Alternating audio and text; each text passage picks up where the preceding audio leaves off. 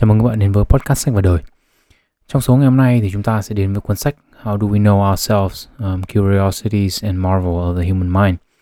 Tạm dịch là làm sao để chúng ta biết về bản thân mình của tác giả David Myers. Tác giả thì là giáo sư tâm lý học của Đại học Michigan. Ông này thì viết rất là nhiều sách và chủ yếu là sách giáo khoa. Và thế nào trong những cái thứ mà các bạn đọc hoặc là nghe về tâm lý học ấy, thì kiểu gì cũng sẽ có một hai nghiên cứu của ông. À, ngoài ra thì tôi cũng sẽ lấy thêm à, khá khá kiến thức ở bên ngoài vào. Nội dung của số ngày hôm nay nó khá là đơn giản tập trung nhiều vào những cái bias um, có thể có hiểu là thiên kiến và tư kiến của một người trong tâm lý học. À, tôi thì nói thật là tôi không thích làm về nội dung này vì nó là cái nội dung dễ đọc dễ hiểu dễ làm và nó nhàn nhản khắp mọi nơi. Um, và tôi thấy là nhiều người tìm hiểu về cái chủ đề này thì rất là giỏi chỉ ra bias của người khác nhưng mà không tự nhìn được bias của mình. Tuy nhiên ấy cái chủ đề này là chủ đề cần thiết cho cái số tiếp theo. Chính vì thế hôm nay chúng ta sẽ tìm hiểu về nó. Ok, vậy thì chúng ta sẽ đi vào chủ đề của buổi ngày hôm nay thôi ạ.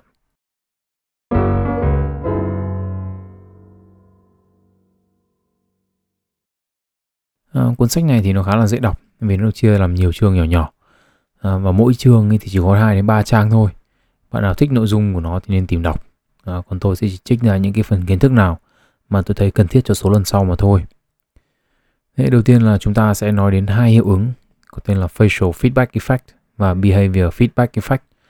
Tạm dịch là hiệu ứng phản hồi khuôn mặt và hiệu ứng phản hồi hành vi. Về cơ bản ấy, thì những nghiên cứu về những hiệu ứng này cho thấy là nếu một người bị ép hoặc là tự ép mình có những biểu hiện khuôn mặt hoặc cử chỉ của một cái hình thái cảm xúc nào đó thì họ sẽ bắt đầu xuất hiện những cảm xúc đó. Ví dụ một người đang buồn chẳng hạn mà bị ép có biểu cảm khuôn mặt ừ, của một người đang vui tức là cười đấy thì sẽ bắt đầu bớt buồn đi và cảm thấy vui hơn. Một người đang vui mà bị bắt đi chậm lại, mắt nhìn xuống đất và phải thở dài thì cũng sẽ bớt vui đi và nó sẽ buồn lại. Những cái nghiên cứu này ấy, thì nó quan trọng vì nó cho chúng ta thấy là cảm xúc và những cái biểu hiện về mặt cơ thể của cảm xúc thì là mối quan hệ hai chiều.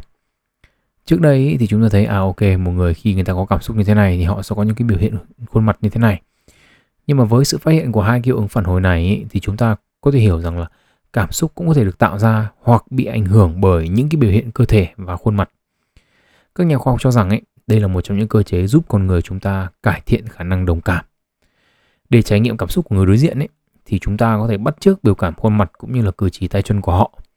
Và chúng ta thì thường là làm điều này một cách khá là tự nhiên um, thông qua những cái tế bào thần kinh gương mà chúng ta đã nhắc đến ở đâu đó trong sách và đời đúng không ạ? Um, đây là cơ chế cho hiện tượng mà các nhà khoa học gọi là lây lan cảm xúc. Đây trên thực tế là một hiện tượng rất là phổ biến. Tức là khi mà chúng ta đến nhà một ai đó mà vừa có người bị mất ấy, thì các bạn có thể cảm thấy cái sự buồn bã trong bầu không khí. Và thậm chí là khi tất cả mọi người đang khóc ấy, thì có thể là bạn cũng sẽ khóc theo. Hoặc là khi chúng ta đi các cái buổi hòa nhạc đúng không ạ? Và khi mà cái không khí nó sống động quá, tất cả mọi người nhảy nhót thì nó cũng khiến là bạn muốn nhảy nhót theo nhạc mặc dù bạn là người chả bao giờ nhảy nhót cả. Tiếp theo thì chúng ta sẽ nói đến trực giác còn được gọi với cái tên dân dã là linh cảm đấy. Trực giác ấy thì về mặt ngôn ngữ có thể được hiểu là khả năng hiểu hoặc tiếp thu thông tin mà không cần đến suy nghĩ có ý thức. Khả năng xử lý thông tin tự động này của chúng ta ấy thì nó khá là ấn tượng, nhưng mà trên thực tế thì nó là một con dao hai lưỡi. Cuốn sách thì đưa ra ba ví dụ về lợi ích của trực giác, bao gồm là trực giác chuyên môn, hiện tượng blind và khả năng đọc người khác. Trực giác chuyên môn ấy là khi mà chúng ta đã thành thạo hoặc trở thành bậc thầy của một cái kỹ năng nào đó, thì chúng ta làm nó vô thức và như kiểu một phản xạ. Thế thì điển hình là những người lính cứu hỏa nhiều năm kinh nghiệm ấy, thì có thể cảm nhận được mức độ nguy hiểm của từng tình huống để có thể đưa ra giải pháp cho phù hợp. Blind sight là hiện tượng mà một số người không còn khả năng nhìn do tổn thương vỏ não ở thùy trầm, nhưng mà vẫn có thể phản xạ lại với những kích thích về mặt thị giác đến từ môi trường. Ví dụ điển hình là những người bị tổn thương ở cái vùng não này ấy, khi mà bị bắt đấy thì vẫn có thể làm được những việc như kiểu là nhét thư vào một cái hòm thư qua một cái lỗ bé tí. Nếu mà hỏi ấy, thì họ sẽ trả lời là họ không nhìn được và họ không biết cái cỡ của cái lỗ để nhét cái thư nó vào như thế nào cả. Thế nhưng mà ấy, nếu mà để cái hòm thư trước mặt họ và đưa cho họ cái uh, lá thư để họ nhét vào ấy, thì họ sẽ làm một cách hoàn hảo về cơ bản ấy thì ở đây chúng ta hiểu là có thể là bộ não của họ nó không thể xử lý được các cái tín hiệu từ mắt nhưng mà trên thực tế thì là mắt họ vẫn nhìn thấy. Và không cần đến ý thức của chúng ta thì cái hiện tượng nhìn thấy của mắt vẫn có thể giúp chúng ta điều khiển chân tay để cho nó um, phù hợp với cái hành động mà chúng ta muốn làm. À, bá đạo hơn một chút nữa thì có khả năng đọc vị con người. Nghiên cứu cho thấy là nếu bị bắt phải đánh giá ai đó thông qua một video 6 hoặc là 10 giây ấy, thì chúng ta đều làm tốt như nhau nhà tâm lý học John Bark của Đại học Yale một người chuyên nghiên cứu về khả năng đọc không chỉ là đọc người khác mà còn đọc nhiều hiện tượng hoặc là các cái vật khác nhau này của chúng ta ấy thì nhận định rằng là chúng ta có khả năng đánh giá một điều gì là tốt hay xấu chỉ trong vòng 1 phần tư giây thôi. Um, tôi xin bổ sung ở đây là chó cũng có khả năng đánh giá người tốt người xấu khi mới gặp và đây là kết quả nghiên cứu đàng hoàng. Um, tuy nhiên nói như thế không có nghĩa là trực giác của chúng ta là vô địch thiên hạ. Khả năng nhận định một người đang nói dối hay nói thật hoặc là nhận định một câu nói là câu nói dối hay câu nói thật thì chỉ ngang với cả xác suất thống kê cơ bản bình thường thôi, tức là với cơ bản là 50 50. Nhưng mà nghiên cứu cho thấy là ai trong chúng ta cũng tự tin rằng mình có khả năng phát hiện ra đâu là câu nói dối, đâu là câu nói thật, đâu là người nói dối, đâu là người nói thật. Bản chất định kiến ấy thì cũng đến từ trực giác của chúng ta.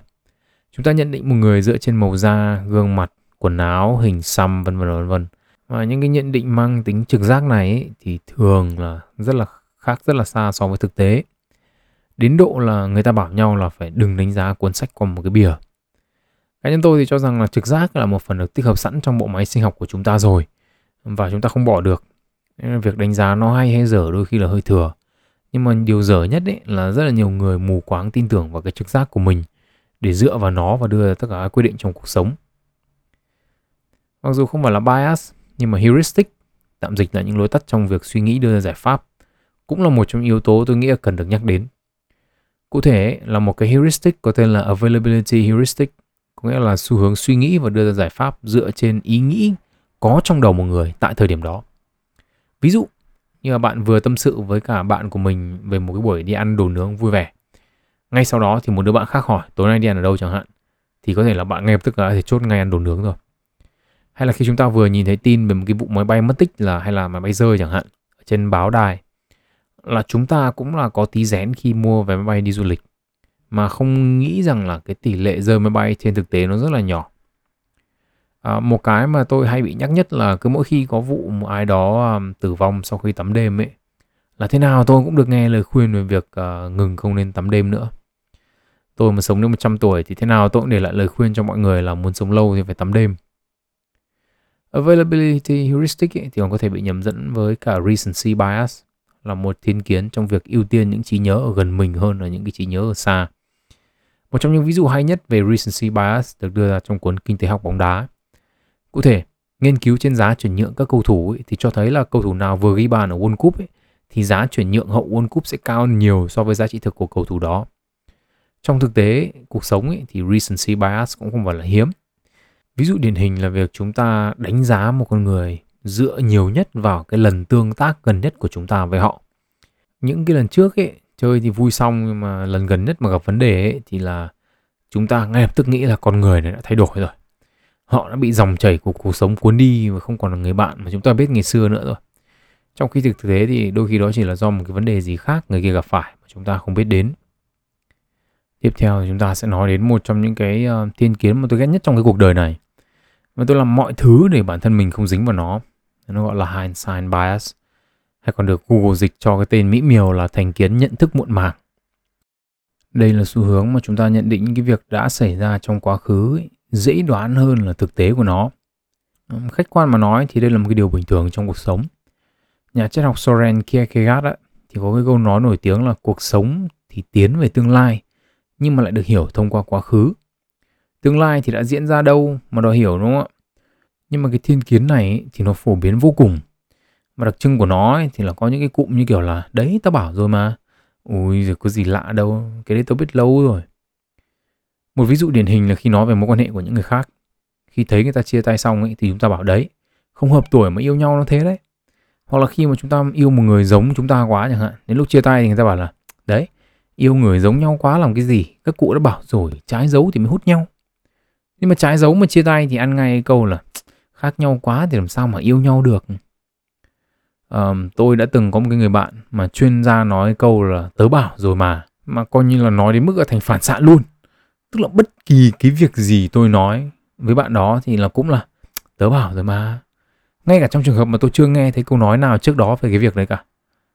À, chính vì thế mà cái tính từ được sử dụng ở đây là đã từng. Vấn đề của tôi với cái thiên kiến này ấy, là việc khi mà chúng ta cho rằng những việc đã xảy ra là đúng như chúng ta đã dự tính ý, thì chúng ta không học được cái gì từ những cái việc đó cả. Không rút được cái tí kinh nghiệm nào cho tương lai cả. Đúng không cái quái thì cũng biết hết rồi cái gì cũng nằm trong dự tính hết rồi thì còn cái chuyện gì mà mà làm nữa? Thật sự là một cái thiên tài như thế mà không đi đánh lô đánh đề mua sổ số đi làm giàu đi chứ còn nói chuyện với tôi làm cái cuộc khí gì nữa. Um, cái thiên kiến tiếp theo ấy thì cũng là một cái thiên kiến nó khá là phổ biến. Và đó là cái thiên kiến có cái tên là self-serving bias. Cái này thì tôi không dám tự dịch vì tôi không thấy có bản tiếng Việt định nghĩa một cách đơn giản thì đây là một cái thiên kiến mà chúng ta luôn luôn tự nhận thức về bản thân mình ở một góc độ mang tính tích cực. Và một trong những cách rất là đặc trưng để chúng ta thể hiện cái thiên kiến này, đấy là cái việc mà chúng ta nhận trách nhiệm cho những cái thành công của mình. Còn thất bại thì đổ tại môi trường. Nhưng mà cái thiên kiến này thì ở châu Á chúng ta thì nó còn có những biến thể, đúng không ạ? Tức là khi mà các ông bà, bố mẹ còn áp dụng cả thiên kiến này lên những tấm gương mà các con cái phải nói theo tức là, ui, thằng con nhà bà kia giỏi lắm, đang làm giám đốc công ty này này, gì nhà cửa vợ con yên ấm, không ất ơ như mày đâu. Tối nó 10 giờ đi ngủ, sáng 4 giờ dậy như những người thành công khác, chứ ai đâu mà thức đêm hôm đọc sách với gõ bàn phím như mày. Dạ vâng tất cả những điều bố mẹ nói thì đều đúng, nhưng mà nó thì làm giám đốc công ty, bố nó để lại. Nhà của nó là bố mẹ nó cho, con của nó thì vợ nó chăm, còn nó thì chỉ chăm đi đá bóng, uống bia thôi nó đi ngủ từ 10 giờ vì nó làm quái thì có cái việc gì phải lo nghĩ mà chẳng ngủ sớm. Còn nó thích dậy 4 giờ như người thành công thì cứ việc. Con sẽ ngủ trương đít lên cho đến khi nào đủ tiếng để não con hoạt động đúng với chức năng của nó thì thôi, đúng không ạ? Nói chung là tôi nghĩ là khi mình thành công hay kể khi mình thất bại trong một việc gì đó thì chúng ta cũng nên nhìn nhận nó một cái khách quan xem là có những ai, những yếu tố nào ảnh hưởng đến những cái kết quả đó. Nó chẳng có gì phải xấu hổ khi mà đổ tại bản thân khi thất bại. Và cảm ơn cuộc đời đã mang đến cho ta may mắn để thành công cả câu chuyện về self-serving bias ấy, thì nó không chỉ có như thế đâu nó còn khiến chúng ta nghĩ rằng chúng ta là những người trên trung bình ở các khía cạnh khác nhau trong cuộc sống Khảo sát cho thấy là 90% những cái quản lý doanh nghiệp được hỏi ấy, thì cho rằng thành tích làm việc của họ tốt hơn một người quản lý ở mức trung bình. Tương tự như thế thì hơn 90% giảng viên đại học đánh giá khả năng giảng dạy của họ là trên trung bình. À, tôi xin nhắc lại với những người nghe podcast của tôi là trung bình là 50%. 86% dân xứ chuột túi đánh giá kết quả làm việc của họ là trên trung bình và chỉ có 1% cho rằng kết quả làm việc của họ dưới trung bình thôi. Phần lớn học sinh trung học ở Hà Lan đánh giá rằng họ trung thực hơn, kiên định hơn, đáng tin cậy hơn và thân thiện hơn những người bạn đồng trang lứa. Nghiên cứu ở Mỹ trong cuộc sống hôn nhân ấy, cho thấy là 49% các ông chồng được hỏi ấy, thì cho rằng là họ làm hơn một nửa phần việc chăm sóc trẻ con. Nhưng mà chỉ có 31 bà các bà vợ đồng ý với con số đó mà thôi. Và 56% ấy, các ông chồng cho rằng phần lớn việc nấu nướng là do họ làm trong khi đó có đến 70% các bà vợ cho rằng họ mới là người nấu nướng chính. Bá đạo hơn cả thì là một khảo sát gần 900.000 học sinh cuối cấp 3 ở Mỹ, tức là mấy cái thanh niên lớp 12 đấy, thì chỉ ít hơn 1% cho rằng khả năng hòa hợp xã hội của họ dưới mức trung bình. 60% thì cho rằng khả năng này của họ thuộc top 10% và 25% các thanh niên này thì tự tin cho rằng khả năng hòa hợp xã hội của họ là thuộc top 1% một cái ví dụ cụ thể mà tôi nhìn thấy nếu là tôi thấy rất là nhiều những cái thanh niên ở trên Facebook ấy, thì hay viết coi như là ờ, cái phần về bản thân của họ ấy là la liệt nào là làm chức này, làm chức kia, làm chức này, làm chức nọ. Và những người như thế thì họ rất là tự tin, họ chia sẻ những cái bài viết là người thành công thì phải thế này thành công thì phải thế nọ. Tôi nghĩ đấy là một cái kiểu, đấy cũng là một kiểu, gọi là self-serving bias như này. Tức là tự huyễn hoặc bản thân là mình rất là giỏi, mình làm cái này, mình làm cái này, mình làm cái kia và khi mình giỏi rồi thì mình sẽ chia sẻ cái này, chia sẻ cái nọ.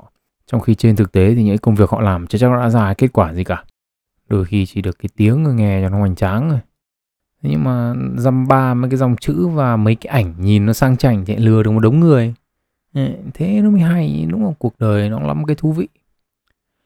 Cá nhân tôi thấy rằng là có hai cách để giữ cho mình khách quan về chính bản thân mình. Thì đầu tiên là xác suất thống kê và thứ hai là tự nhận thức ở đây chúng ta sẽ lấy khía cạnh về việc làm nội dung của tôi cụ thể là hình thức podcast. Dựa trên số liệu của Spotify ấy, thì có 5 triệu các kênh podcast khác nhau trên toàn thế giới. Mà đơn giản là sách và đời chỉ là một trong 5 triệu kênh đó mà thôi. Trong giới hạn Việt Nam ấy, thì sách và đời chỉ nằm trong khoảng 3.000 podcast đang hoạt động. Và chia sẻ thẳng thắn với các bạn là so với những cái podcast hàng đầu ấy, thì số lượng người nghe một ngày của tôi chắc chỉ được 1 phần 10 hoặc 1 phần 15 của họ hoặc thậm chí có thể ít hơn. Nhìn tổng quan ấy, thị trường người nghe podcast của Việt Nam đang giảm. Theo Statista ấy, thì quý 3 năm 2019 có khoảng 1 phần 3 người sử dụng mạng Internet ở Việt Nam là nghe podcast. Thì sang đến quý 3 năm 2020 ấy, con số này lên đến 37,9% và đến quý 1 năm 2021 ấy, thì chỉ còn 14,1% thôi. Chúng ta có thể hiểu là trong thời gian dịch ấy, thì nhiều người nghe podcast và đến hết dịch ấy, thì con số này giảm đáng kể. Thì khách quan mà nói thì sách vào đời chỉ là một cái podcast rất là nhỏ trong một cái thị trường đang thu hẹp dần. Cá nhân tôi thấy rằng ấy là cái việc tìm kiếm những con số xác suất thống kê trong những cái việc mà mình định làm hoặc là những cái việc mình đang làm ấy thì bao giờ cũng giúp tôi có một cái nhìn thực tế hơn về cái khả năng thành công của mình. Ngoài ra ấy, việc tự nhận thức thì cũng giúp tôi có được cái nhìn khách quan hơn về bản thân. Tức là chỉ là khách quan hơn thôi, nó cũng chả chính xác được. Tức là ví dụ như khi tôi nói là tôi đang đi làm tiến sĩ chẳng hạn thì nghe nó cũng ra gì vào này nọ. Nhưng mà nếu so với những người cũng đang làm tiến sĩ với tôi ấy, thì nghe chừng là tôi cũng chỉ rơi vào khoảng dưới mức trung bình thôi. Phần lớn những người làm cùng tôi ấy, thì đều là những người quan tâm đến thế giới học thuật hơn tôi, có nhiều nghiên cứu xuất bản hơn tôi, um, có hiểu sâu và rộng trong cái lĩnh vực nghiên cứu của họ hơn so với tôi trong cái lĩnh vực của tôi. Có vẻ như là giải pháp đơn giản nhất cho việc tự cho mình giỏi là so sánh mình với những người giỏi hơn. Để phát hiện ra là mình vẫn còn dốt cái sự so sánh giữa mình và người khác ấy thì nó còn liên quan đến một cái khái niệm khác còn tên là những cái quan niệm tự phát về bản thân trong một nhóm người ấy, thì chúng ta luôn luôn dễ dàng nhận ra sự khác biệt giữa mình và những người xung quanh và sự khác biệt đó thì trở thành khái niệm về bản thân chúng ta tại thời điểm đó nhà báo Isabel Wilkerson trích lời một nhà viết kịch người Nigeria bạn có biết là không có người da đen ở châu Phi không? Họ là Igbo và Yoruba, Iwi, Akan, Ndebele. Và đây là những cái tên dân tộc của châu Phi. Họ không phải là da đen, họ chỉ da đen khi họ đến Mỹ hoặc Anh. Tương tự như thế thì ở Việt Nam chúng ta ấy, thì cũng có người đến từ tỉnh này, tỉnh kia. Nhưng mà khi đã ra đến nước ngoài ấy, thì ai cũng chỉ là người Việt Nam, rồi đấy là người châu Á. Việc tự nhìn ra được cái sự khác biệt của mình với những người xung quanh ấy và tự đặt mình vào một cái nhóm riêng tách biệt với họ thì sinh ra một hiệu ứng khác gọi là hiệu ứng spotlight effect hay còn có thể dịch là hiệu ứng ánh sáng đèn sân khấu. Cụ thể là chúng ta sẽ cường điệu hóa sự khác biệt của mình với những người xung quanh và cho rằng họ sẽ tập trung sự chú ý của họ vào những cái sự khác biệt đó. Trên thực tế thì chúng ta không thu hút sự chú ý của những người xung quanh nhiều đến như vậy đâu, bởi vì họ cũng đang mải lo lắng chúng ta cũng sẽ để ý được những sự khác biệt của họ và chú ý đến họ. Khả năng chú ý đến sự khác biệt này đi kèm với cái xu hướng phân nhóm họ và chúng ta thì tạo ra sự phân biệt và chia rẽ trong xã hội. Khi chúng ta nhìn thấy được sự khác biệt của chúng ta với những người khác ấy thì chúng ta sẽ xếp chúng ta vào một nhóm, những người khác của chúng ta vào một nhóm. Nhưng ở chiều ngược lại, nếu chúng ta xếp chúng ta vào nhóm này thì chúng ta sẽ nhìn rõ hơn sự khác biệt của chúng ta với những nhóm khác và sự chia rẽ càng ngày càng lớn. Sản phẩm của những sự phân biệt này thì có cả những điều tốt và những điều xấu tốt thì chúng ta có những yếu tố như là các món ăn đặc sản vùng miền. À, đặc sản ở đây thì nên được hiểu theo cả nghĩa đen và nghĩa bóng. Nhưng vấn đề chia rẽ dân tộc và kỳ thị thì có lẽ là ai trong chúng ta cũng biết và cũng đã từng là nạn nhân cũng như kẻ thù ác.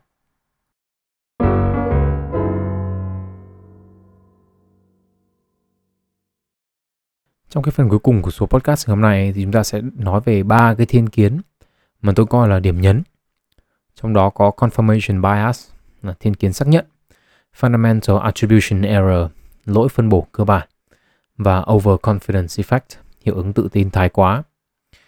Thiên kiến xác nhận ấy là xu hướng tìm kiếm, giải mã, ưu tiên và nhớ những thông tin nào xác nhận lại niềm tin có sẵn của một người. Trong giới hạn trải nghiệm cuộc sống của tôi ấy, thì ví dụ đặc trưng nhất mà tôi nghĩ đến ấy là những người theo đạo, chữ đề viết thường. Những bạn nào nghe podcast của tôi nhiều thì chắc chắn là biết mối quan hệ của tôi với tôn giáo là như nào. À, bằng cách những cái sử dụng những cái bài à, thể dục trí óc siêu phàm ấy thì phần lớn những người theo Kitô giáo tức là Christianity đấy mà tôi tranh luận cùng ấy, thì đều có thể vặn vẹo tất cả những cái lập luận mà tôi đưa ra để cho rằng là Chúa của họ tồn tại. Không những thế họ còn rất biết cách lựa chọn bằng chứng để bảo vệ cho cái quan điểm của mình. Thế quái nào cũng là ý nguyện của Chúa được hết. Dở hay tốt xấu, bình thường, bất thường, kiểu gì cũng là đã kế hoạch định sẵn. Các bạn muốn biết về sự linh hoạt đến mức thần kỳ trong khả năng vặn vẹo thông tin để phù hợp với cái đức tin của mình ấy. Và dưới góc nhìn của tôi ấy, thì là cái nhóm người mà gọi là đỉnh cao trong cái thiên kiến xác nhận này ấy, thì các bạn chỉ cần tìm đến cái nhà thờ gần nhất mà thôi. Tuy nhiên ấy, những thể đơn giản hơn của thiên kiến xác nhận ấy thì ai cũng có. Giả sử như chúng ta tin rằng một người bạn nào đó của chúng ta ờ, là một người mà chúng ta cho rằng không biết cách sử dụng um, tiền bạc chẳng hạn. Thì khi người đó đến vay tiền của chúng ta ấy, thì chúng ta sẽ ngay lập tức nghĩ rằng là đấy, chắc lại hoang phí gì rồi nên mới đầu tháng đã phải đi vay thế này. Thế nhưng mà nếu mà đó là một người mà chúng ta cho rằng là một người quản lý tài chính tốt mà đi vay chúng ta ấy thì có lẽ chúng ta sẽ cho rằng người đó có việc lắm mới cần phải nhờ. Mặc dù trong cả hai trường hợp ấy thì chúng ta không biết câu chuyện thực hư đằng sau cái việc vay tiền đó như thế nào.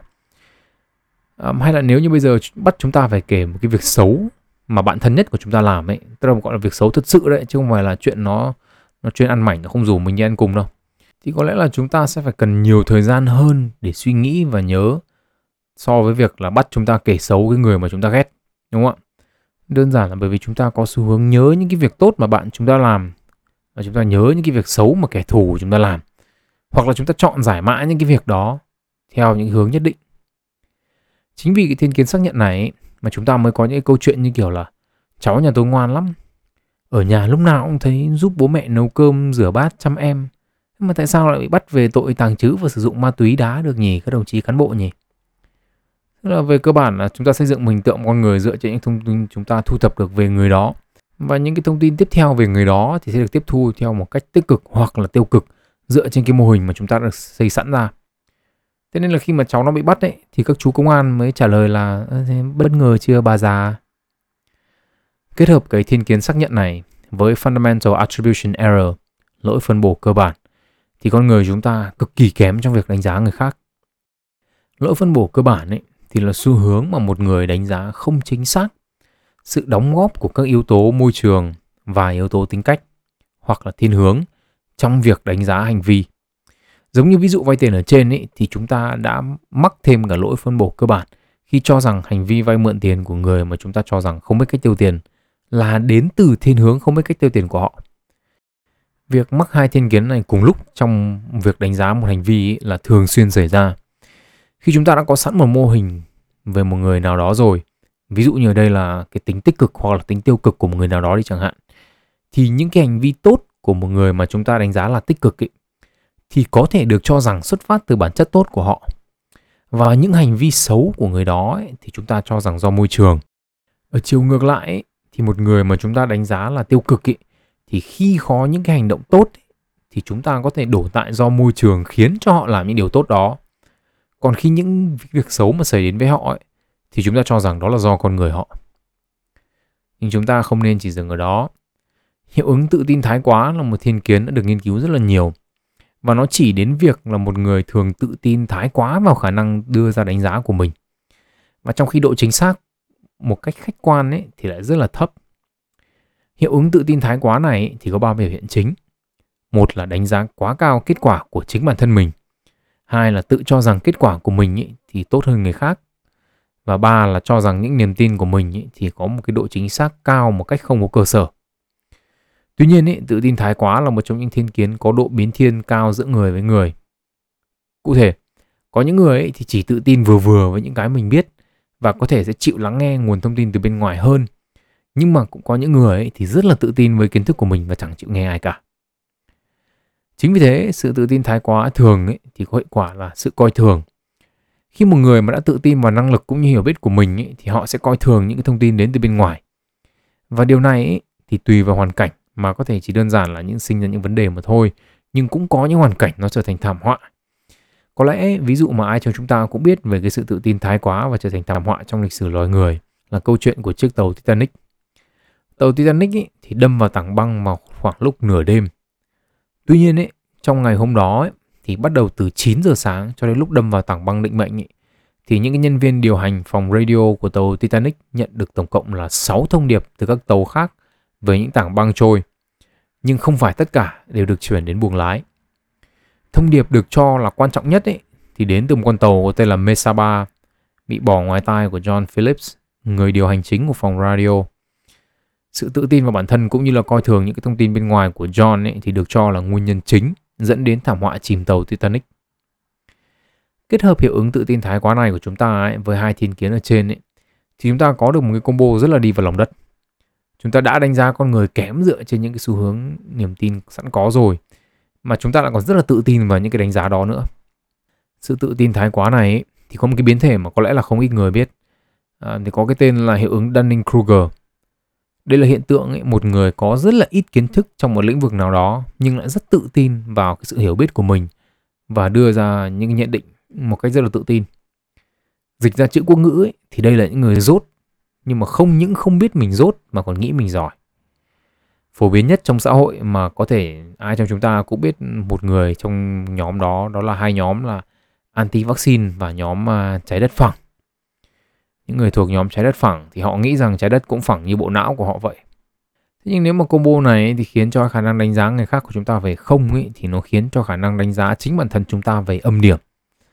Chúng ta đề cao bản thân mình chúng ta nghĩ rằng mình đặc biệt ở góc độ này hay là góc độ khác chúng ta xây dựng những cái mô hình về người khác về thế giới quan trong đầu chúng ta và chúng ta tự tin về chúng mà không hề biết rằng là nhiều khi chúng không chính xác hoặc thậm chí là còn khác xa so với thực tế. Rồi từ những cái mô hình méo mó vẹo vọ này ấy, thì chúng ta đưa ra những quyết định và chúng ta thực hiện những hành vi mà ảnh hưởng của nó là rất thật, không chỉ lên người khác mà còn lên cả thế giới quan nữa. Và với luận điểm đó ấy, thì chúng ta sẽ kết thúc số podcast ngày hôm nay ở đây. Vậy là trong hai số podcast vừa qua ấy, thì chúng ta đã nói về sự hình thành và phát triển của bộ não. Và trong số ngày hôm nay ấy, thì chúng ta đã nói về những cái thiên kiến phổ biến của con người. Tôi cho rằng như thế là chúng ta đã trang bị đủ cho số tiếp theo. Tên tôi là Nguyễn Thiên Đạo. Hẹn gặp lại các bạn ở số đặc biệt 3 tuổi của sách vật thời. Và chúc các bạn một ngày tốt lành.